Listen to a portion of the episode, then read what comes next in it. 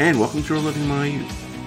My name is Noel Fogelman. We're back after a brief hiatus with one of the biggest bands of the 1990s, the Cranberries. I had a chance to speak with their drummer, Fergal Lawler. The surviving band members are about to reissue their third album, To the Faithful Departed. It was their highest charting album in the States. It reached number four on the Billboard 200 album charts. It featured songs like Salvation, and Free to Decide. Fergal talks about just how fun it was to go back and revisit, revisit these songs. Of course, their first two albums featured smash hits like Dreams, Linger, and of course Zombie. We talk about Zombie because on YouTube, the video for Zombie has over a billion views, which is pretty fantastic. So we talk about that. We also talk about the tragic passing of lead singer Dolores O'Riordan and just how therapeutic it was for the surviving members to make in the end, which featured song demos that Dolores had before her passing in 2018. We talk about that. We talk about Fergal's solo stuff as well. It's a far different musical um, experience than the Cranberries. Really nice guy. I enjoyed my conversation with Fergal, and I hope you do as well. So, Fergal, uh, thank you so much for joining me today. I really appreciate it. Thanks, Noel. It's great, great to be here. Yeah. So the album, the third album of the band, uh, "To the Faithful Departed," uh, is being reissued and uh, pretty yeah. cool. Uh, a vinyl release too, I believe, right? Mm, yeah. yeah. You know, coming yeah. out uh, in a couple of weeks. Um, you worked, you know, the first two albums were reissued too, and then you know the the greatest hits. So, is it kind of cool to go back and like revisit these songs after a while?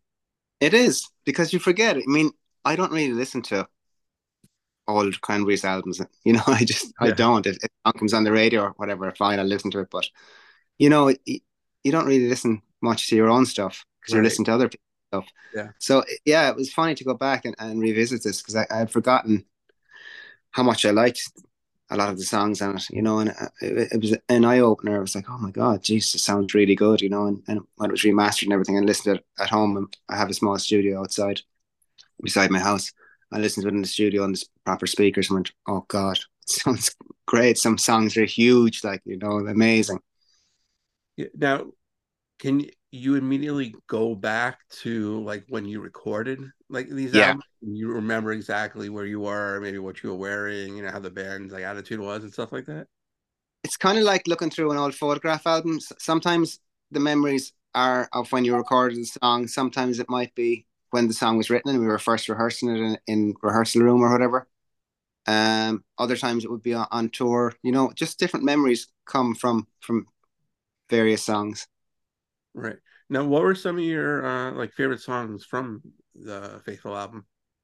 Oh, I love the Rebels. I lo- I love the this there's a kind of a, an innocence or something to it, and the way Dolores kind of sighs at the end. It's heartbreaking.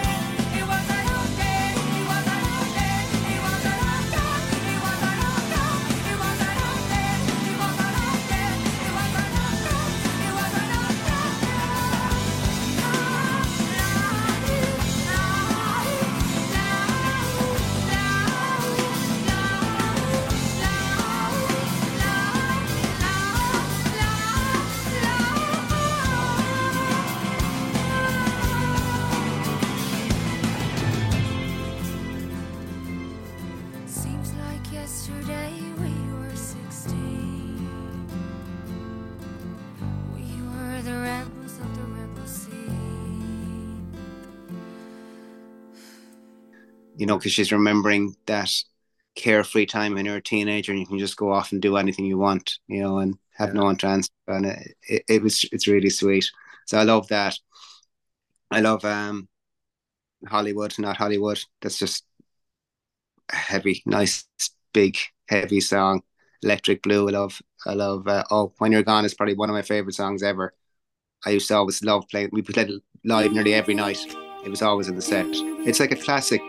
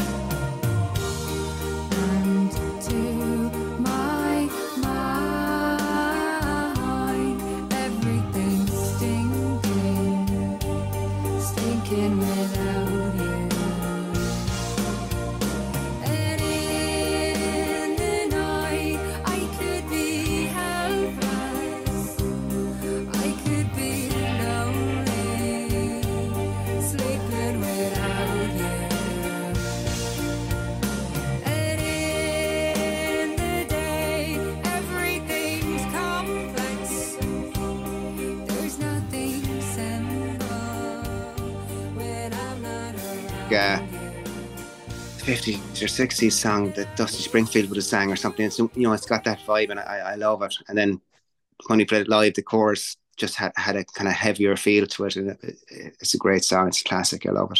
Yeah. So when you, I know the band was together in different iteration before Dolores came and, you know, sang for you guys. So what was your initial reaction first to her voice and then to her songwriting?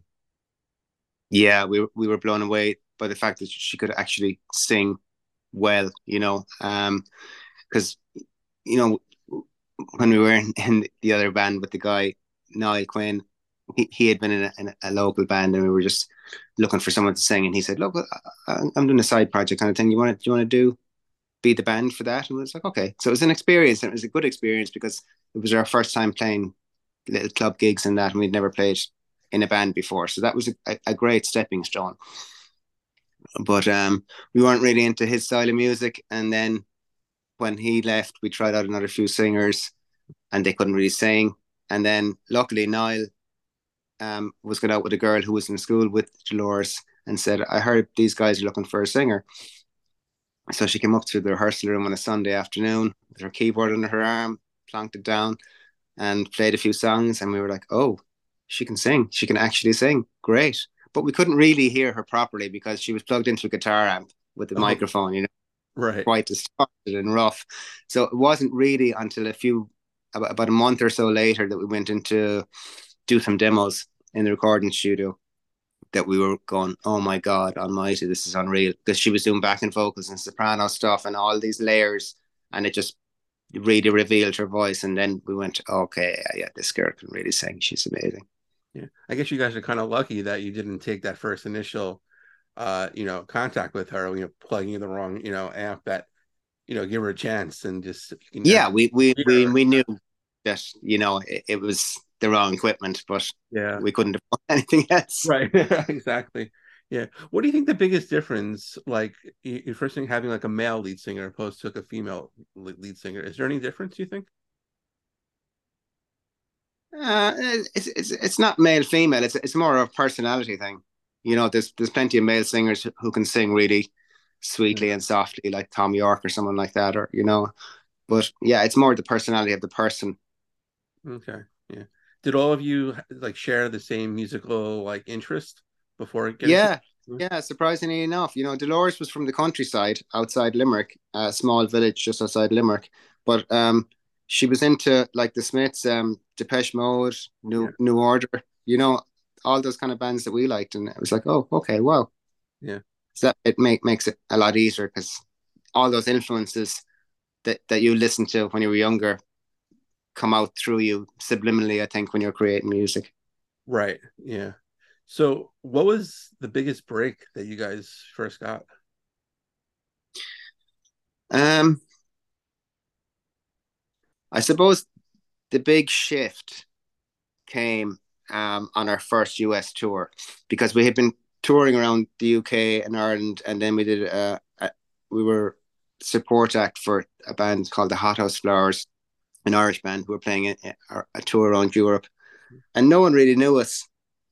The UK people knew us all right, in Ireland, but not no one in Europe knew us.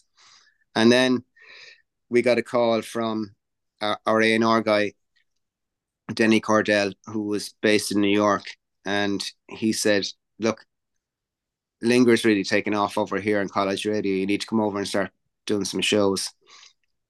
So once we got to the States, we played so many shows. God Almighty, we just toured and toured and played nearly every state and played. I remember there was one one gig in St. Louis that was sold out. So the promoter said, "Look, guys, you played the show. I'll get the audience out afterwards, and then put another audience in, and you can come back on again." So oh, we wow. took a half hour break, and they cleared out the first audience and brought another audience in, and then we played. And the show is surreal insane. So we knew kind of then it was like, okay, this is really taking off here. Great. Yeah. Well, how like beneficial was that to the band just to get out there and like tour and play, you know, just to like the best thing you can do is a band. It really is because in the rehearsal room, there's no pressure, there's, there's no adrenaline. You know, you're just playing for yourself, you're relaxed. And even if you try and focus and, and say, okay, we're gonna gonna really concentrate on the song, it's a different level because when you're playing in front of an audience, you don't want to mess up and make a mistake. So you, you really are extra focused. And it just playing every single night or every, you know, four or five nights a week, you just get so tight as a band, as a unit, and you just you're in it together and you're looking at each other. It's, almost like a telepathic thing of, of where where we're going to go next and push a bit harder or relax a bit here. You know, it, it, it's an amazing experience, and, and for any band starting off, the best thing you can do is try and get out and play live and, and tour and yeah what were you as a band and even you individually did you prefer being out there like performing live as opposed to like being in the studio um i like both yeah i, I kind of preferred live because there's a bit more freedom to it yeah in the studio especially being a drummer in the studio you have to because you're the one laying down the very first thing that goes down on tape so you have to yeah. get everything back on and be you know not not drop a stick or miss a beat or anything like that because you're going to go back, especially with tape back then. Right. You got to go back and do it from the start. But now it's a little bit easier with Pro Tools. You can like if you if you miss one snare hit or something like that, or you're a, a bit faster, slow. You can kind of move it a little bit. But uh, yeah, I just found it was a bit pressurizing back then in the studio, but but it's different now. Yeah, you you mentioned Pro Tools, and a lot of artists I spoke with at first were a little hesitant to like you know go and like you know and learn it. Were you one of them, or did you embrace it? Um, as time went on, I I I got to embrace that kind of stuff, and um, we had a break from from the band. I think it was around two thousand and three or something like that for a few years. So I was starting to get into that stuff then, and I had a, a small studio set up for kind of just my so my drums wouldn't be in the house; they were in there. So I kind of made that into more of a, a little production studio, and started teaching myself all that stuff, and then uh, started recording some local bands, and it was a great experience to learn all that stuff, and then kind of jumped into deep end. But it, you know, it stood to me now. It's it's great. Right, and you mentioned obviously the drums. So, how'd you get involved in the drums? Oh, yeah, I don't know. Um, I met Noel and Mike. We were break dancers, believe it or not. It was okay. uh, 14, 15, 14, maybe something like that. So I had that rhythm thing in me, I suppose, maybe from that. And then uh, after a while, you know, phases come and go when you're a teenager and breakdancing weren't really into it anymore. So we started getting into more listen to music and like The Cure and The Smiths and New Order, that kind of stuff. And uh, yeah, for some reason, oh yeah, there was a, a guy that I was in school with, um, Aidan Divine, was a local DJ, and he he used to play an Irish a show of Irish bands, you know. So he feature Irish acts on, on his radio show, and um, he started playing bands that were from our town that we didn't even know about. It. This mm. whole other world that, that we didn't even know existed. So I got some demo tapes from him and and, and gave them to the lads and said, "Listen to this. They're actually from Limerick." And we were like, "Oh my, oh my god!" So we went off to see these local bands playing in clubs and stuff, and said, "Geez, you know what? They're they're doing it, and they're from Limerick. We should get instruments and and you know, I think that was what sp- sparked the whole idea. Um, Mike was going to get drums, but I got there first. I, I got drums for my present, right. and then following February, Noel and Mike got the guitars. Yeah. So had Mike gotten, you know, the drums first, would you just switch to guitar? No. no. band with two drummers. Yeah. Okay. or you'd still be out in the corner, you know, breakdancing, right? yeah. You really can't breakdance any Smith songs, right? I mean, maybe New Order, no, not Smith songs. New Order, I'd say maybe, yeah, you could Blue Monday or something like that yeah, but uh, yeah, it'd be kind of depressing to you know breakdance some Smith songs. yeah. So in the first album um, came out, and you know it, it, was fantastic. You had like you know, obviously "Linger" and "Dreams," and my favorite song "Sunday" is, is on there. Um, did you know right away that like say "Linger" was going to be a smash hit?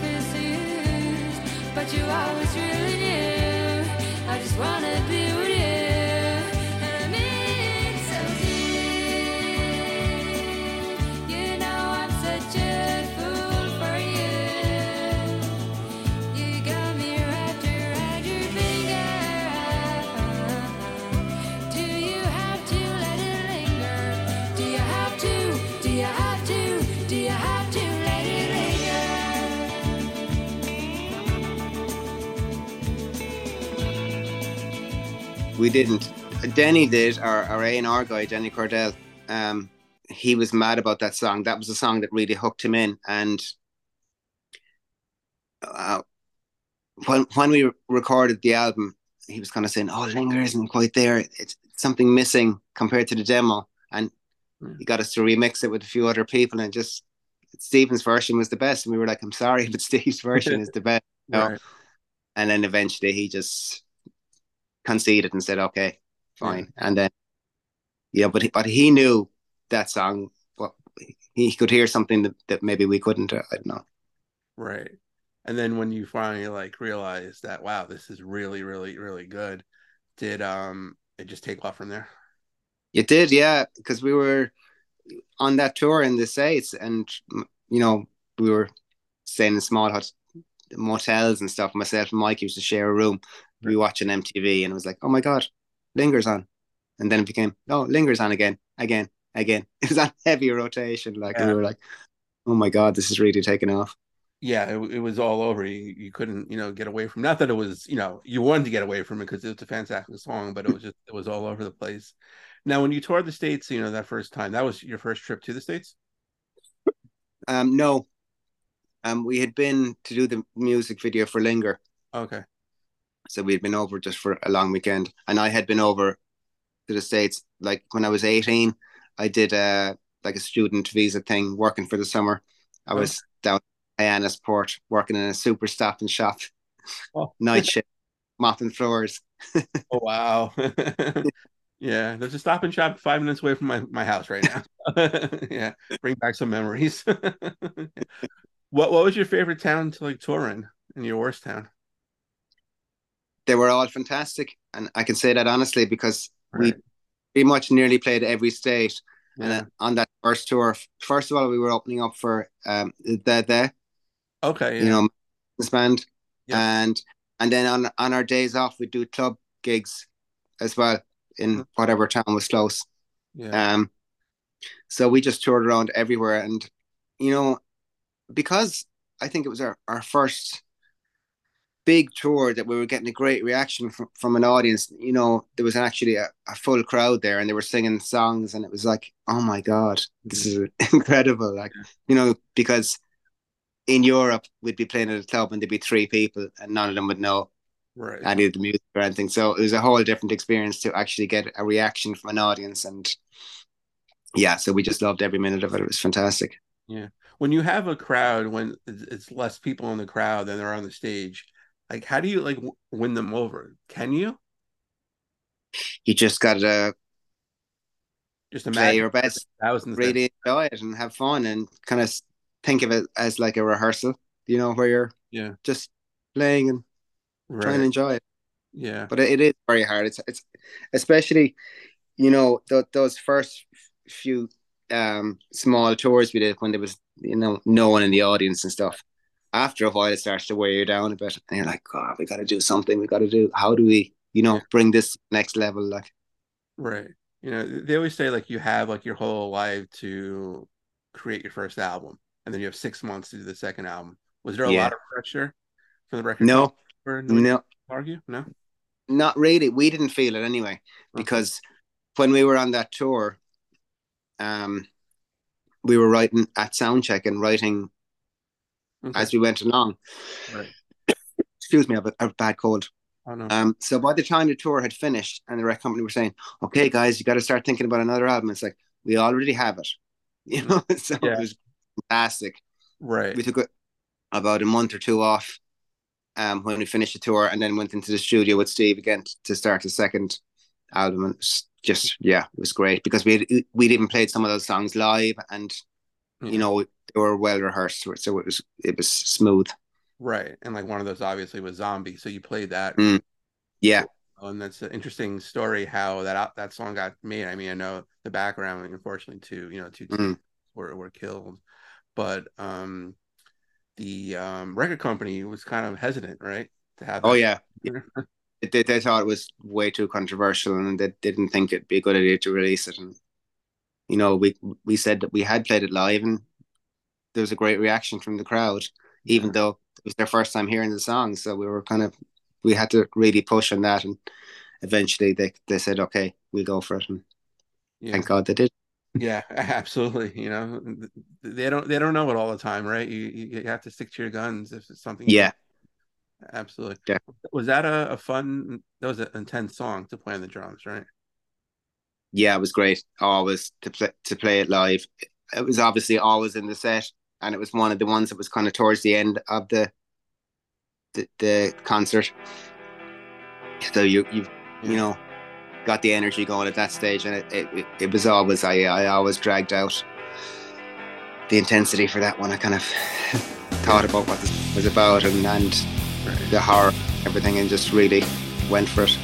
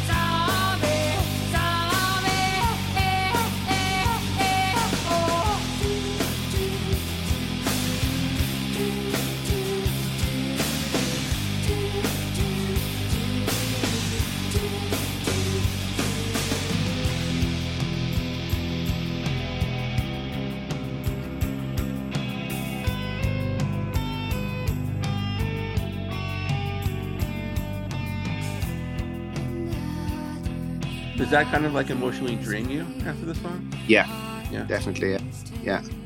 There's times I've been in bits after it, like Yeah. worth it, you know. Right. Yeah. Now, obviously, like you know, the first album, you know, got you on the map, and you, you know, obviously took into another stratosphere on, on- the on the second album. So, opening up for like the, the I mean, obviously, you were much bigger, you know, for the second album. I remember seeing you with uh, Toad the Wet Sprocket. You guys, played, Yeah. played played with them, and then eventually Mhm. saw you, you know, on your on your own show. So, was it a different atmosphere on, on that second tour as opposed to the first one? Yeah, I suppose we had built up to it at that stage, you know, because we had done about two years, year and a half of touring for the first album, and then um, we kind of started off with some smaller gigs on the East Coast. We, I think we went to like Atlanta and, and kind of worked our way up, Yeah. and then did um, the the Central Park. There was a summer Okay, summer stage in Central Park. We did that, and then out to Woodstock to do the Oh, the. Woodstock. Insane! I couldn't believe it. I've never seen anything so big in my life. Right. So that was yeah, mind blowing. And then we just did like five or six kind of gigs before that to warm up, and then went off to um, Australia to do do some gigs there, and then Japan and that, and then we came back and did a big, massive tour in the, the US with um, Grant Lee Buffalo. They were Oh, opening up for a great band. Still Yeah. love them. Right. No, they- they're, they're they're fantastic. Now, were you working on the third album during that tour as well? Yeah. Yeah, Yeah. we were at sound checks again, doing all that kind of stuff. So we just, you know, we'd do our sound check and then we'd have maybe half hour to spare or so, and we'd kind of say PA there, and we just have our monitors on stage and turn the lights down. So it kind of felt a little bit like a rehearsal room where it was just the four of us on stage doing our thing. Yeah. Did you come off those tours just like like emotionally spent and like we need a break, or you just it was pedal to the metal the whole time? Yeah, no, it was emotionally spent and, and physically by the end of it. You know, sometimes, you know, it tends to be three months and then back home for a week or two and then three months again. So, but by the last few weeks, I remember you can almost see the finish line and it's like, it's going to be Christmas in three, three weeks time. It's like, oh God, I'm wrecked. I need to get home. But you, you know, you just got these last few weeks to go. It is very hard. Yeah. Yeah. But Were when you- you're young like that, you can do it. Right. You know, of course, that's the time to do it, right? Mhm. when you're young. Yeah. Were you able just to like kind of take it in and realize just the magnitude of like how big it was and enjoy it or no? not really when we were in it. No, it was more afterwards when you're looking back Yeah. because we were kind of in a bubble. We, you know, we were all really good friends with the crew and got to know everyone that worked with the band really well. And, and we were like a little bubble just heading around the world doing our thing. And it was, it was great. You know, it was a big adventure for us. We loved it. Yeah. And then, you know, back to Zombie for a second. Can you even imagine? I mean, MTV played it in a big, and now MTV is completely different than what it was, you Mm. know, back then. Now it's YouTube, and that video had a, over a billion views. I mean, it's it's, it's amazing how you know just the magnitude of, of that song. And do you even imagine like that song? Like it's one of the few. Like in, I think the I know. 20th century, right? And it's like Yeah. you know, couldn't it- believe, yeah, couldn't believe it because I I remember when it was close to to um a billion, and I got a a call to do an interview with um Irish radio. Dave Fanning is a really good DJ in Irish radio, who kind of supported us from the very start. And while we were doing the interview, I was talking to him, and then he said, "Oh my God, I just got news. It's gone to a billion. I was like, I was trying to hold back the tears Right. and everything. Amazing. Right. Yeah. yeah. Hard to. Yeah. Now, how how many of those views were the band? yeah, yeah. Oh, not too many. Right. Yeah. We've watched it a few times, like, but yeah, I don't really watch. Oh, Right, no, I I know. know. It's weird looking back at videos and listen to your own music. It's just a bit strange. Yeah. what I love about the, the first three albums is the the uh, album covers, and you guys were always sitting down, and then there was always you know one member of the band who would stand up. So who decided like who would be the guy or to stand up in the, video, the album covers? It was the photographer Andy Earl would kind of say, you know, okay, tr- try sitting down here, or maybe sitting the edge of the sofa, or you know. But initially, for the first album, we can kind of been talking about different ideas with um, Callie Callum was the the art producer who worked at Island. Great guy. We've worked with him a number of times since. And um, there was a Beatles album where, where they were all wearing um, black polo necks and you can kind of just see their heads. We were kind of saying, "Oh, I like that kind of idea," you know. So we kind of zoned in on something like that. So that that's where that idea came from, I think. To you know, all wear black or whatever, and then he said, "Well, I have this couch, and maybe you could sit on the couch," and you know, so he put that in, Mhm. and after that, we kind of said, "Let's go back to the couch again." It was it was Yeah. great, you know. Right. Yeah. And do you guys enjoy making the videos? No, not really. No, they're they're hard work because Yeah. it's not. You're miming, you know. That's the first thing that's like, ugh, Yeah. miming, you know, Yeah. and uh, yeah, it's just kind of something you had to do. It wasn't, you know, the best fun. Right. I'm sure Dolores didn't like it either, right? She was okay with it. She liked it a bit more. She was Oh, into okay. the whole performance and getting dressed up and going mad and doing crazy ideas. So yeah, she she, she liked and she talked with the directors a lot because she wrote all the lyrics, obviously. So she has a, a better Yeah. picture of you know what the song is about. So she kind of that was her thing. And it was like, okay, great, you you do that. You don't have to worry. Right. Was there ever a jealousy uh, of her being like featured? Oh God, no, No. okay. no, not at all. I mean, any band ever been, everyone knows. Like Mick Jagger is the singer of the Stones. Like that's Yeah. their thing. They're the front person. Yeah. you know, we'd always try and support her because I mean, she was the one who got all the attention walking down the street or whatever, you know, and we could we could head off and do our own thing most of the time. Right. So hard, you know, and um, yeah, to to, to never be able to get away from that It's the public eye, you Yeah. know. So we always try to support her and you know, check if she was okay and if she needed anything or Yeah, right. I mean, I guess for you, it's it was good. You be a rock star and then kind of be inconspicuous too. So that's Yeah. kind of good. Yeah, yeah. Was um, I mean, I, I guess we can talk about this now. We'll kind of bounce around a little bit. Um, her death. I mean, I I knew exactly where I was when I when I first heard. Now, was it a shock to you guys? yeah, complete and utter. Yeah, Yeah, yeah. Just uh, yeah, I can't I can't explain how shocking it was. And you know, six years later and I still can't believe it sometimes. You know, it's expect her to, to ring or you know, it's strange. yeah. But then at- the same time I try and be positive about it and try and think back on all those great times we had, you know, and right. all the good stuff. And and sometimes I feel that presence is there, you know, she Yeah. it's like I don't know, there's something that she's she's here. No, I know. And yeah.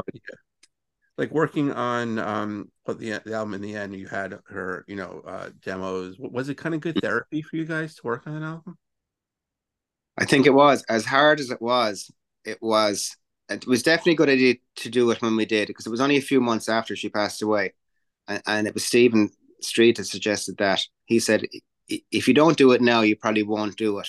Yeah, So he said, uh, "You know, it's going to be really difficult, but now while while the emotions are running high and, and you're you need to put that grief into something like, and this is the the ideal situation to do this, get it all in there, and you know, honor her." yeah. Was it difficult the first time you heard like the first song that you were you were going to work on? Yeah. Yeah, voice? yeah. The first couple of days, I personally thought, Jesus Christ, there's no way I'm going to be able to do this. No way. But, you know, Steve was incredible. And- He, he's a great way with people. And he said, look, you have to kind of almost separate and imagine that she's here and just get on with it and do it because otherwise it's just going to be yeah, in bits. You're going to dissolve and you're not going to be able to do it right. properly. So, you know, you the best thing to do is is to focus and honor her and and put all your energy into into making it as good as possible. Yeah, and and it's a fantastic album. I, I really, It's beautiful. yeah, no, It really is. Yeah. I really love it. It's it's it's really good. Yeah, When I heard the demos, I couldn't believe it. It's like, okay, yeah, this this this could be really really good. yeah, yeah. I and I know like you guys, you know, you, you had a couple releases after you know once you, you got back together, but was the band still? You guys were still gonna continue, right? Prior to her death, like you know, still. Oh God, yeah, yeah, yeah. Prior to her death, yeah, yeah, definitely, yeah. Yeah. Yeah. So what happened with the breakup in 2003? It was just too much. We had been touring and touring, album tour, album tour, and it was like, need a break from it. We were sick of looking at each other because you're all in the same bus and yeah, that's all you see. You close contact. And after, Jesus, it was over over ten years of touring nonstop, pretty much. So it was like, okay, we really need to stop this for a while because no one was enjoying it anymore, and it Right. wasn't fun. It was just a slog. Yeah. So we kind of said, okay, let's take a break for a while and see what happens. Yeah. And that was kind of an interesting time in like the music industry. That's like when like first Napster started and then like the whole like kind of album sales kind of went by the wayside and it was more streaming. Do you, do you guys were like aware of that too? Was that even in your decision making or no? No, it wasn't part of the decision. No, it was completely different. Okay. But we were aware of it, obviously. But no, Yeah. this was just we just had Enough. Oh, needed a break, I think. Yeah. yeah. When you guys did, you know, get back and release a new album, Roses, which I, I love. That's that's uh, you know right up there one of my favorite albums. It, it, That's a great album. Some fantastic songs in it. It's just we're, we're actually have the idea of maybe doing a whole repackaged re-release thing because it never got the attention it deserved and some fantastic songs in it and it just needs to be Yeah. kind of pushed properly and people need to hear it properly Yeah, and it's like yeah, like Show Me, I think my favorite on on that album.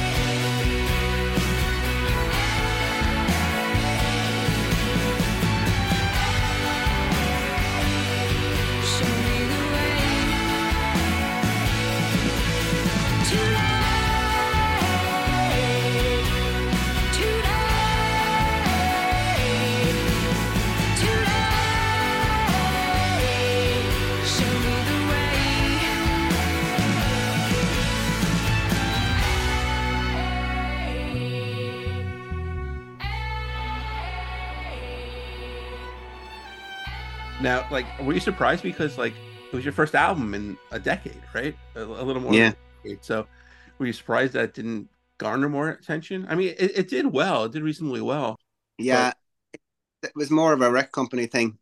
It was a smaller rec company that we hadn't worked with before, and they kind of, I think they didn't really know how to do it, or they were focused too much in the UK and not the rest of the world, not realizing that we're kind of really big in the rest of the world, but not so big in the UK. Right. So I think that was part of the problem. Yeah, which is a shame because you guys obviously were huge all over the world, you know, especially you know in, the states. So, you know, even like someone like me would have understood that and like you know marketed you, you know, better than that. Yeah. Now you, you know, working on some solo stuff, which is really good. It's a big, you know, change from the Cranberries, and I love Right. the album. Yeah, you know, All Hope Is Never Lost, and it's you know instrumental stuff like kind of you know soundtrack, you know stuff. Yeah. So how did you like? Was that always your love? You know, Yeah, yeah. yeah. Since I was like 17, 18, I used to listen to soundtracks, and, and the lads kind of looking at me thinking, no, Right. there's no there's no words. What are you doing? It's like, oh yeah, you like it. My dad was into classical music, so there was always music in the house, and I think that's maybe where it came from that that whole love of that soundtracky stuff. Yeah. So it's something I always wanted to get into, but never really had the courage or self belief to do it. Yeah.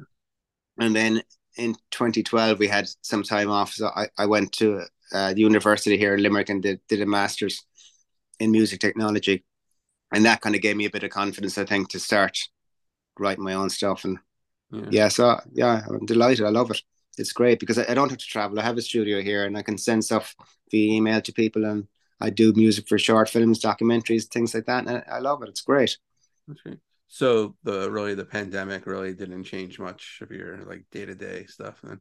No, I actually I live in the countryside, so it Okay. didn't really affect us. And we were myself and my wife and kids like were here, and I was just cooking up. I love cooking, so I was like, cooking more food, guys. Come on.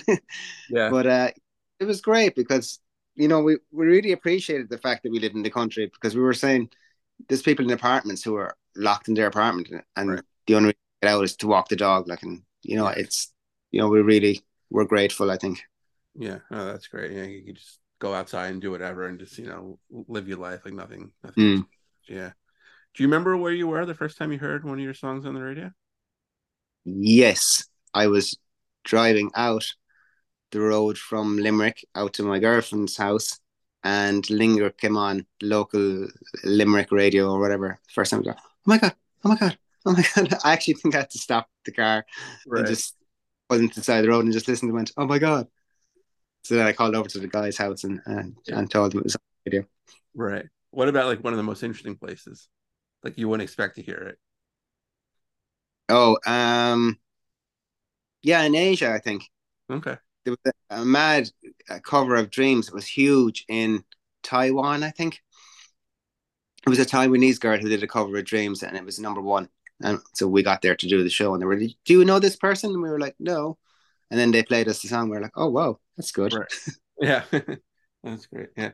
I had um I had Tim Palmer on a, a few months ago, and I had no Oh, idea. that- yeah, he was. You know, or you were gonna work with him on, on the third album before you guys Yeah. went direction. Uh, what was the reason why you guys didn't work together? Um, Tim is a great guy. It's just that for the third album, we wanted to do something kind of radically different, Right. and we had been touring so much. We wanted more of a live, rockier sound. Um, somebody that worked at record company suggested Tim Palmer. Uh, we knew the stuff he had done was Tears for Fears, and we said, "Okay, we'll give it a go." But it was great, but it was a bit too similar in style, maybe to what Stephen would have done. So we were kind of saying, mm, you know, maybe we'd do something different. Right. I think Dolores was pushing for Bruce Fairbairn Yeah. Okay.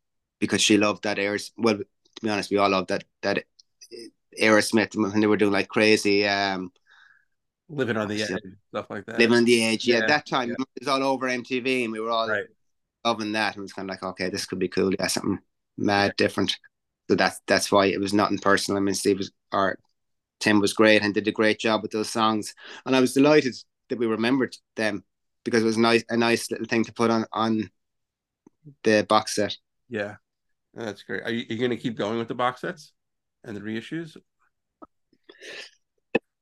If they allow us, Yeah. we'll keep going. It's nice to do. I mean, to find little bits of stuff that no one has heard before and and put them in. Yeah. So yeah, it does work. They're successful, and it's nice for fans to get their hands on on good quality material that you know they haven't heard before. Right. Absolutely. Because I'm like that as a fan of other bands. I will collect like all the singles and try and get just to get the B sides and stuff like that. I've always been like that. I know. Yeah, me too. Now, unfortunately, people don't know what B sides are anymore. Yeah.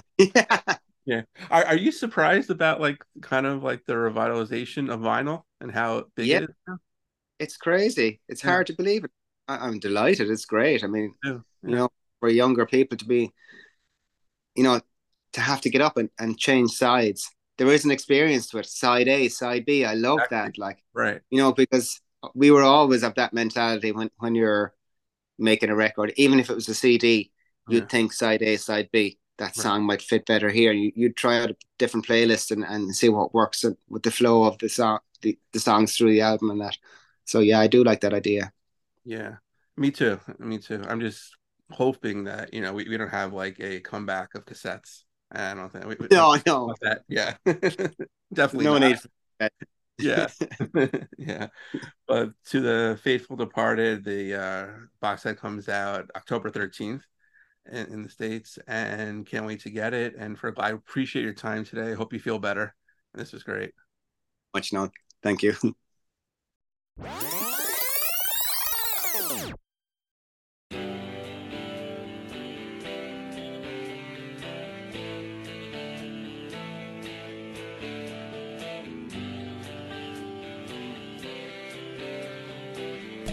And a special thanks to fergal for joining me today the 25th anniversary edition of To the Faithful Departed comes out October 13th. The three CD box set features um, one disc that has the remastered version of the album. Second is demos and outtakes, and the third is the 1996 Free to Decide tour. It's all fantastic. Can't wait for everybody to hear it. Oh yeah, there's a two vinyl set as well. Vinyl's back, baby. You can follow the Cranberries. Their website is cranberries.com. On X, formerly Twitter, it's the underscore cranberries. And if you have a guest suggestion, and if you have a guest suggestion, you can hit me up on Twitter at the first Nola 19, formerly Twitter, now X, or like the page or Living My Youth on Facebook. You can go to iTunes, check out all the past episodes we've had. While you're there, please rate and review the show. Don't have iTunes? Not a problem. Those on SoundCloud, Spotify, Podbean, Amazon Music, basically wherever you can find a podcast. A new episode comes out soon. Stay safe, everybody. We'll see you then.